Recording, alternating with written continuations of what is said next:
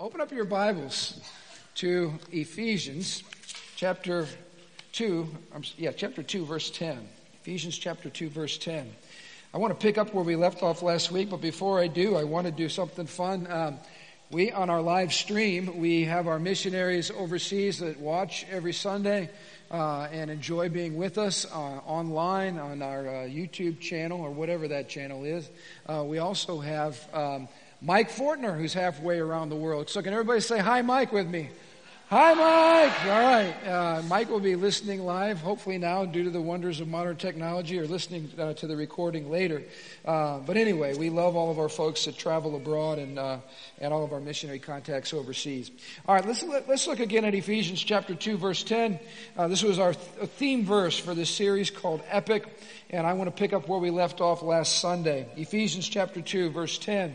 For we are his workmanship, that is the Lord's workmanship. We're created, the Bible says, in Christ Jesus for good works, which God prepared beforehand that we should walk in them. Last week I started off this series on Epic by simply telling all of you that God has an amazing poem or story that he wants to write through each one of us. And we highlighted in a very, very important fact. I love to, to, to celebrate God in this way because it's foundational to everything that we are uh, and, every, and it's foundational to a good worldview. And that's the fact that this, you're not here by accident, you're not here by evolution. That, those are incredible lies from the pit of hell. You are here by virtue of a creator, God, who fashioned you as a masterpiece. That truth right there is mega big, humongous, because it means that your life has meaning. There are lots of people today that are fashionably running about being atheists and thinking that's really cool. Let me just help you all out. That is really stupid. Because as soon as you reject God, you reject yourself. You reject the foundation for, for truth. You reject the foundation for meaning. You basically uh, launch yourself into a world that is meaningless and into a life that is purposeless. That is really stupid. You know why that's stupid? Because everything in you lives for meaning and purpose and direction. There's not a purpose, there's not a person in this room doesn't want to get out of bed in the morning and know that your life matters. Am I talking to the right crowd?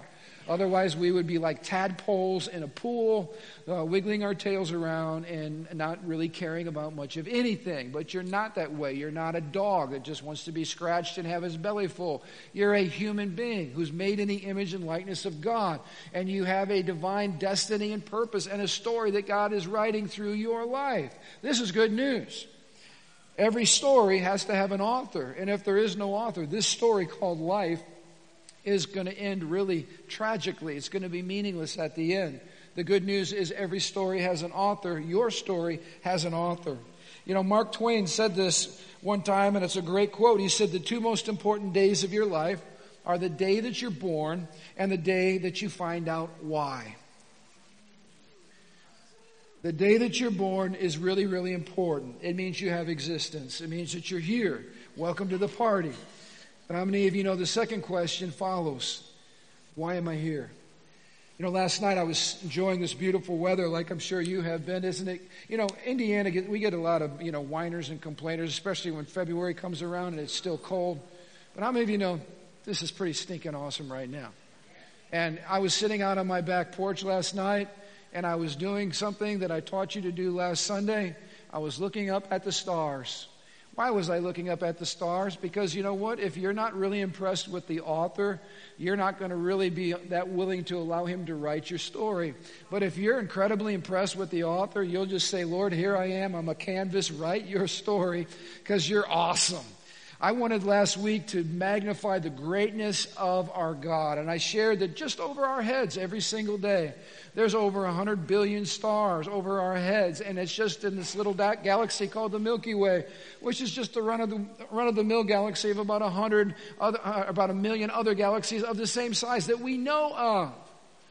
And we shared last week, well, what's the big deal about that, that many stars? The big deal is this God created them all, and He orders them all, and He names them, and the stars are named by God. We shared if you took a handful of sand, that's about 10,000 grains of sand per handful, roughly. And if you looked at all the sand on all the beaches of, of the world, you would roughly have the number of stars that God has created. That's staggering. And God knows them all by name. And the good news is, stars are not as important as you. Stars are just material things created that God created, but you share a greater glory. And if God knows stars by name, what does that say about our value? And I was sitting there last night looking up at just the few stars that I could see with these eyes and realizing the magnitude and the immensity of the story in which we've been written into by the Lord. And realizing that if God knows all about all of that, I felt really small. You know, it's good to feel small. We live in a, a, in a country that really wants everybody to feel so big. I, I don't like feeling big. I like to know my place. I like to feel small. Not just insignificantly small, but amazingly significant in the smallness of how great God is and how great the story is and how great of a creator he is. And we were highlighting all these things last week. And we get to the second part of this story today because if there's a creator and we're a masterpiece, and let me just pause right here. You know, I shared with you, let's just reject all this sloppy, cheap, you know, you're special talk that's not rooted in truth. You know, quite frankly, apart from the truth, you're not all that special. You're messed up like everybody else. That was kind of a joke. But it's a painful joke. I mean, apart from Jesus, we're all pretty messed up, so there's nothing all that special. But here's the deal you're special because, literally speaking, there is only one you, and there will only ever be one you. And we talked about how, down to the, the minutest part of your DNA, how detailed you are. I think we said 4,000 Bibles is what it would take just to write out your genetic code. 4,000 Bibles stacked on top of each other. That's just how to describe you in writing. We said if we wanted to read you, it would take a century just to read one of your double helixes per day, all right? One double helix per day would take a century to read you. Now, here's a question anybody with a brain asks Where did all that intelligence come from? It did not evolve by accidental processes. That's stupid. There's too much intelligence there. There's too much information there for you to be anything but a masterpiece. And so here, okay, it's all good up to now, but here's the rub. If everything that I just said is true, there's only one response, and the psalmist gave it last week in Psalm 139. He said this I am fearfully and wonderfully made. I'm a masterpiece. Here's what he said Thank you. The biggest change in a person's story comes when we acknowledge that we're not here by accident, that we're here by design, that our life does not belong to ourselves, that we have a story that we're a part of. And hear me, the first response to the great breakthrough of your life becoming an epic life is when you recognize there's an amazing God who loves you, who knows you, who created you, who designed you, and you pause, and here's what you do thank you. The first chapter in your story or my story starts with worship. It starts with acknowledging that your life is not your own. And then it gets to be really exciting because the Bible says in, in Ephesians 2.10, we're created by God, we're his workmanship, but we're created in Christ Jesus for, and I circled that word for in my Bible because for points to a purpose that's greater than ourselves. There is a unique calling that God has written into our lives. This is why, do you know that one of the, the most foolish things we can do is to try to pattern my life after one of your lives or your life after your neighbor or try to be somebody that you were never created to be. You're the only you that there ever is going to be. In, in the most unique sense, I could say this there is only one of you. And let me just bring it into context there's only one of you now on planet Earth. Do you not think that God ordained your life to be a unique expression uh, through who He made you to be, your gifts, your abilities, your passions, your pains, that God designed you uniquely to be an expression of something He wants to say in this generation, something He wants to do in this generation. It's really pretty staggering to think about this. Now, I want to talk about three dimensions of calling this morning, and then we're going to leave some plenty of time at the end for a response because I believe that the Word of God demands a response from us. So, let me give you three aspects of our, of our calling in Christ this morning. First of all, I mean, know we're called by Him. Called by Him. In Jesus' time, uh, during the rabbinical schools of his day, if you wanted to be a disciple of a leader, you would go to that leader, you would join their school, and you would sit under their teaching, and you would be a disciple of so and so. In other words, you made the choice, you figured out who you wanted to follow, and you sat under their teaching. How many of you realize Jesus never did that? Jesus never let folks uh, follow him by invitation. Jesus chose people to be his disciples. Y'all know the difference. In other words, Jesus would go up to people, especially that the night after he prayed all night. He says he chose his 12 to follow him and to be with him. He chose them. He, he went out and invited them. He reached out and said, follow me. In fact, that was the one, as you look through the gospel, isn't that how Jesus uh, picked his 12? He'd go up to them and say, follow me. And guess what they did? They dropped their nets. They dropped everything. I just want to remind you that the gospel is very much God-centered. If you are hearing preaching or teaching that begins with you and ends with you, and you're the and you're the, the pin that holds it all together, uh, you're not listening to Bible teaching. If you're listening to teaching or you're hearing me this morning saying you're special, you're wonderful, and, and God exists to make your life a success, you're not hearing me correctly. You don't exist so God can make your life great. You exist so that you can give glory to God and your life can be a reflection of something bigger than yourself. God doesn't exist for you. You exist for Him. This is really huge. This is not about, God, if I make this deal with you, will you help me get a raise? God, if I make this deal with you, will you make my life relatively comfortable? God, will I live happily ever after? Listen, all those things are true. God heals, God saves, God delivers, God blesses, God prospers, God raises up. But it's all in the context of you living your story inside His greater story. The story is His story. It's just that we have been invited to be a part of it. God has called you. I'm going to drive this point home a little harder this morning because it should hit us right between the heart, uh, uh, beat, heartbeats, all right? Boom, right there in the heart. This is John chapter 15 verse 16 and I want you to feel the weight of this. Jesus speaking, you didn't choose me. I chose you. I don't know how people screw that verse up. You didn't choose me, the Lord speaking. I chose you. Can you let the weight of this land on you just for a moment? If you're here today loving God, it's because in the heart of God, something radical happened. God set his affection on you when you were miles away from him.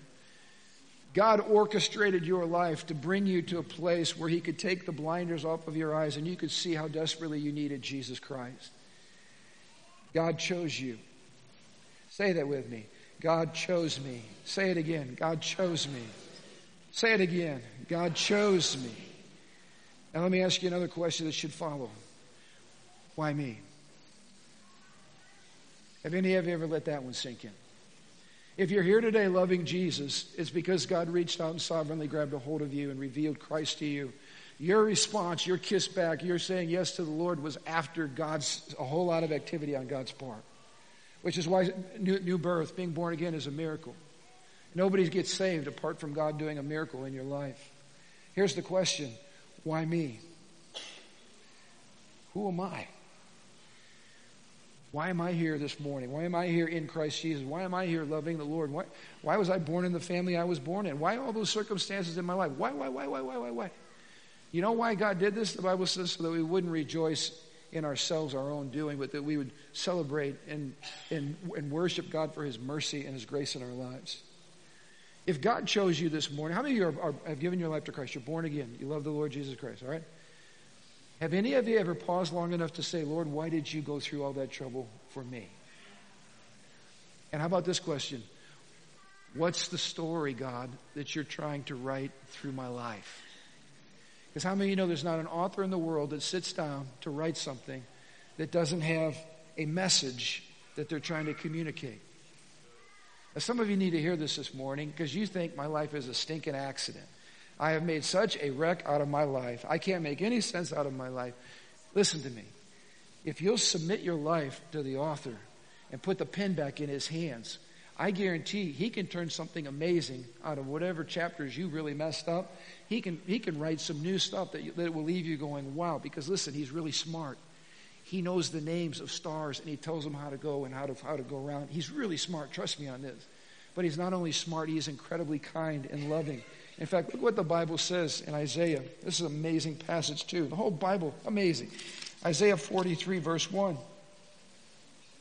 What I want you to see is that the call of God on your life is intensely personal and unique because he calls us by name. Isaiah 43, verse 1 Do not be afraid, for I have ransomed you. I've purchased you back to myself.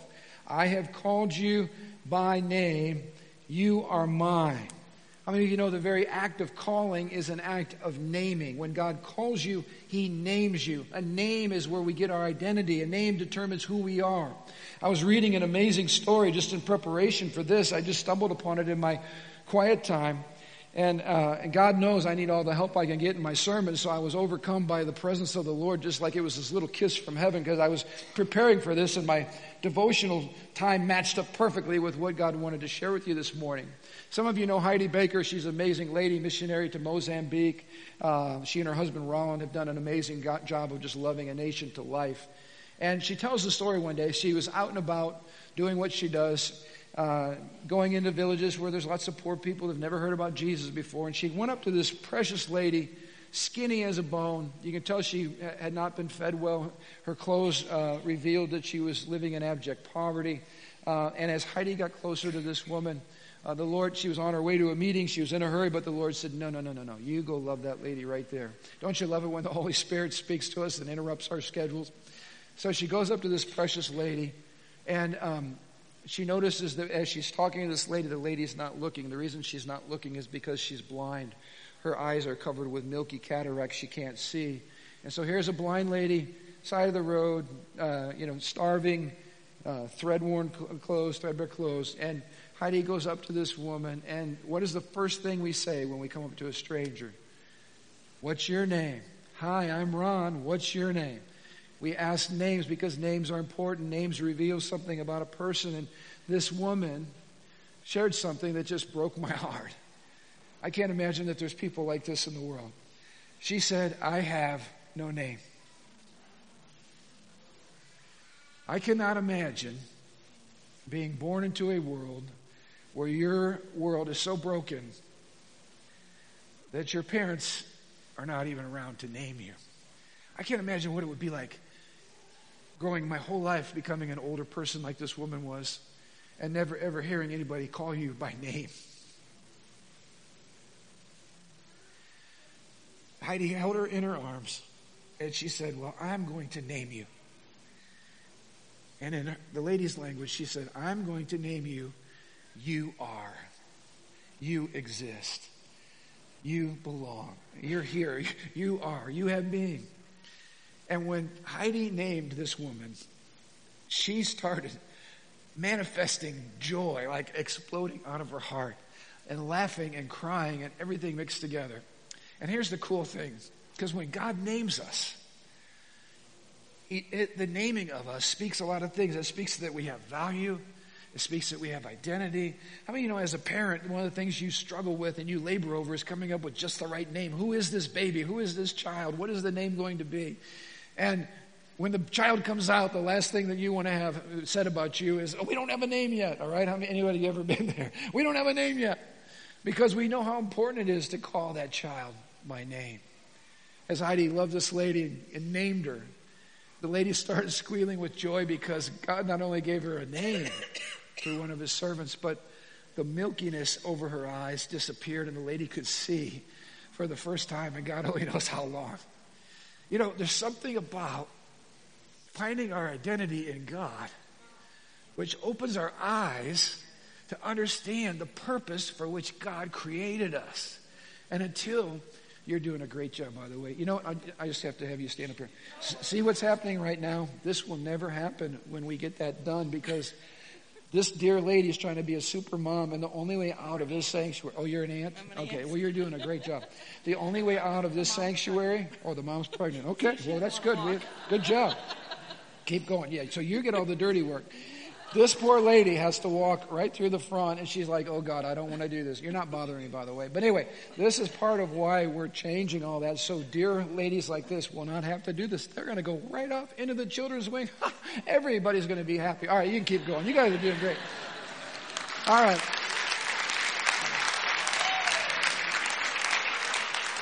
Any of you have to go potty right now. I'm giving you permission, all right? right out of here. All right. You won't bother me at all. All right, we're talking about your name. Isn't it awesome that God knows your name? Here's the question Do you know your name? Because your name is an indication of a destiny that's over your life. Your name is part of who you are. Your name is part of what God has called you to do. And God, the Bible says, calls us by name, which is awesome. God is the one who's called us, and He's calling us into something awesome. But let me lead to the second point here. We're called to Him, all right? We're called to Him. In other words, you're not called to a job description. This is awesome.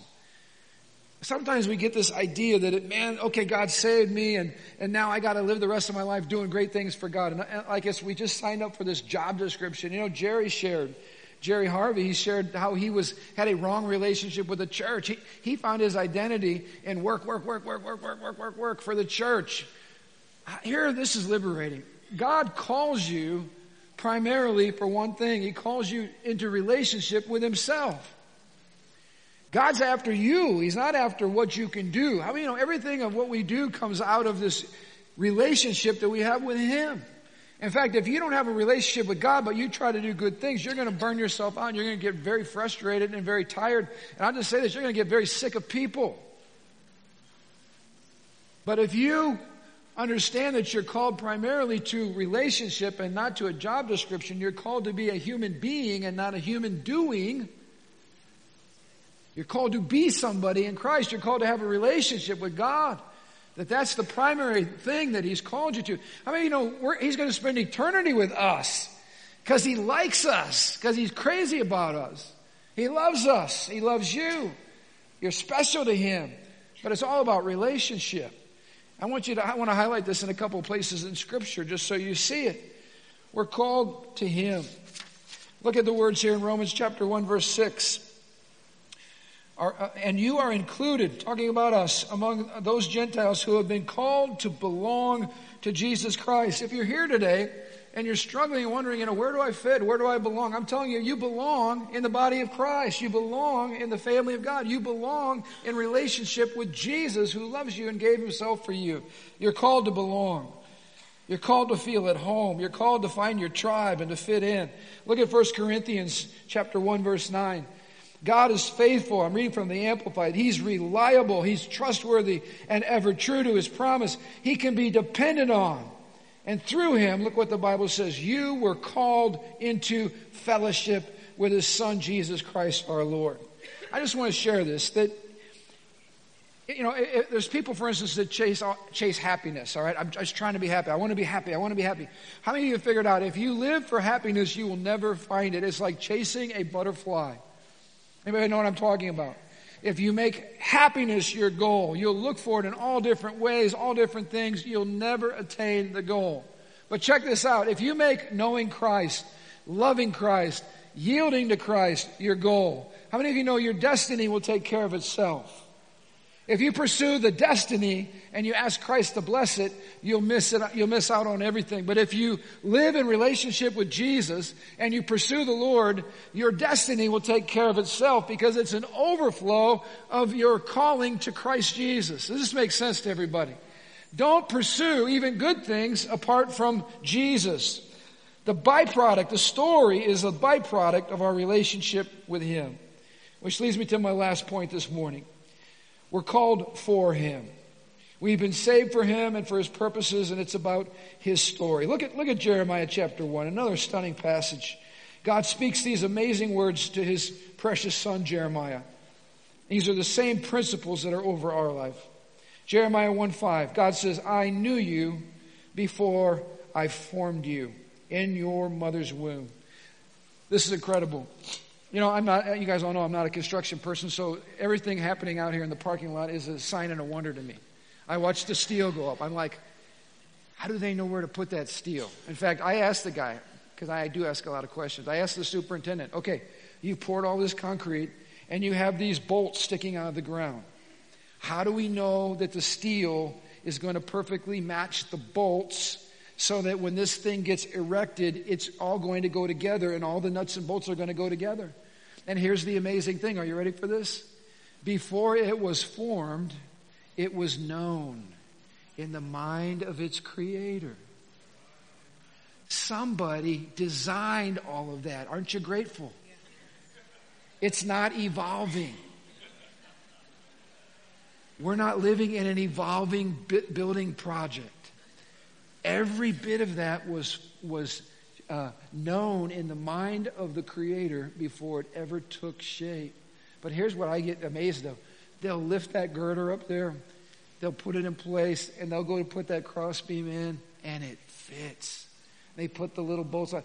See, these were all kids when they when those guys were young. I know what they were doing. They were doing those little erector set things. They were building models that are like, yeah, I know that it was an indication of their destiny. Now they're building big stuff with big nuts and bolts. It's amazing. But here's the deal. Can you imagine what it's like? I'm going to bring it home. You were known by God before you ever took a breath. God knew you inside and out, shaped you, designed you. God, God has a dream for your life, a story over your life that He's writing right now. Think about this. Before you even sucked your first bit of oxygen, before there was even conception, and you came on, on the scene, God knew you. This means that you don't try to find your purpose out there somewhere. It means you already have been assigned one. It means your worth isn't determined by what you do. Your value comes in, your, in God's knowledge of you, His intimate knowledge of you. Check this out. This is amazing.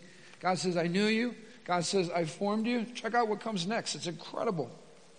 Before you were born, I set you apart and appointed you as my prophet to the nations. He was known, and then he's formed, and then the destiny actually predates your walking it out. This is incredible. Some of you have wondered, you know, can God really do anything through me? Uh, is my story all that exciting? Your story is amazing if you'll yield to the one who wrote it. Your life is amazing if you'll trust the author and trust the way that he's writing the story. God has things for you. God has set you and I apart with a unique calling and destiny that he's placed on us. Look at 2 Timothy 1 9. He delivered us and saved us and called us with a holy calling a calling that leads to a consecrated life, a life set apart, a life of purpose, not because of our works or because of any personal merit we could do, nothing to earn this thing, but because of His own purpose and grace, His amazing undeserved favor, which was granted to us in Christ Jesus before the world began. This is stunning, the greatness of God. Right now, if you have submitted your life to Christ, you're living under a banner of God's favor and blessing and calling and purpose. Here's what I was doing last night. I'm sitting out under the stars and because of the greatness of God, what is awakening in my heart is a hunger to know Him more, a passion to have more of His presence, a desire to see more of His story written out in my life. It's awakening in my heart. Does anybody know what I'm talking about? In other words, if you're in Christ Jesus, you didn't just stumble on this like a blind squirrel finding a nut somewhere along the way. God shaped you, called you, knew you, formed you for now in a way that only your life can be an expression of His glory. How many of you don't want to miss that life, miss that purpose, uh, misuse that calling because it's actually pretty incredibly awesome? The Bible says this, Romans chapter 8, 28, 29. Uh, we know that God causes everything to work together for the good of those who love Him and are called according to His purpose for them. Notice that, called according to His purpose for them. For God knew His people in advance. God chose them to become like His Son so that His Son would be the firstborn among many brothers and sisters. If you are part of those known by God, those who love God, God is working out even some of the chapters in your life where you took the pen out of His hand and you felt like you messed everything up. Listen, you didn't mess it up. Yield to God. Your life has not been put on a shelf. Your book is not unfinished. God did not say, forget it. I'm not writing the end of the story. God never will quit on you. He will work everything out for the good of those who are called according to His purpose. Am I speaking to the right crowd out here today? Now, I'm going to end with one last thing. In fact, let's get our worship team back up here. and We're going to respond to the word of the Lord. What's really cool about the call of God is not I don't want to use the metaphor of like a phone. Like you, somebody calls you up, maybe God calls you on your iPhone, your phone starts ringing and you pick it up and you look at it and you go, okay, do I want to take that call right now? God, you know, like Jerry Harvey was sharing, Lord, I don't know if I'm really ready for you to deal with my, all, my life, take all my life. I don't know if I want you to write my story. So we pick up our cell phone and we decide, ah, later, all right, we put it down. That's not how the call of God works. Many people resist God's God's leadings, God's, God's chasing them down throughout their lives. There's times where we resist that. But how many of you know when God ultimately calls you, you can't resist Him? Let me give you what the call of God is like. Let's pretend like Larry is sleeping right now and I come up to Larry. Larry's, Larry's out cold. I get one foot away from Larry's ear. I won't do this, but I say, Wake up! Larry doesn't lay there in bed and go, Okay, Pastor just yelled, Wake up in my ear. Do I want to wake up or do I not want to wake up? No, Larry is now awakened because Larry had no choice. My kids were walking home last night from a youth event, and I was sitting on the back porch enjoying God, and I heard my daughters talking. So I did what every good da- dad would do to his daughters. I hid behind a shrub. and, uh, and when they got within jumping distance, I scared the daylights out of them. This is how dads get back at their kids, all right? And they were like, ah! You know, they had those, I wish I could have filmed it. They, they had weird contortions and stuff like that. It was awesome. But here's the deal. When I showed up and went, what? They didn't process anything. They had an instant reaction. They freaked out. Listen, when God speaks, when God says, wake up, you know what dead people do? They respond. I want you to hear this. The call of God on your life with the call, with the wake up or the whatever he's called, gives, God has the power to name it and call it, and the very act of naming and calling creates what he is calling you into. I want to, some of this is going to help you. The Bible says this, not many of you were smart when God called you. Not many of you were loaded with money when God called you. Not many of you were talented. Not many of you are in the top 10 popularity or whatever. God says, but I chose the foolish things to confound the wise. I chose the weak things to confound the strong. Here's my point.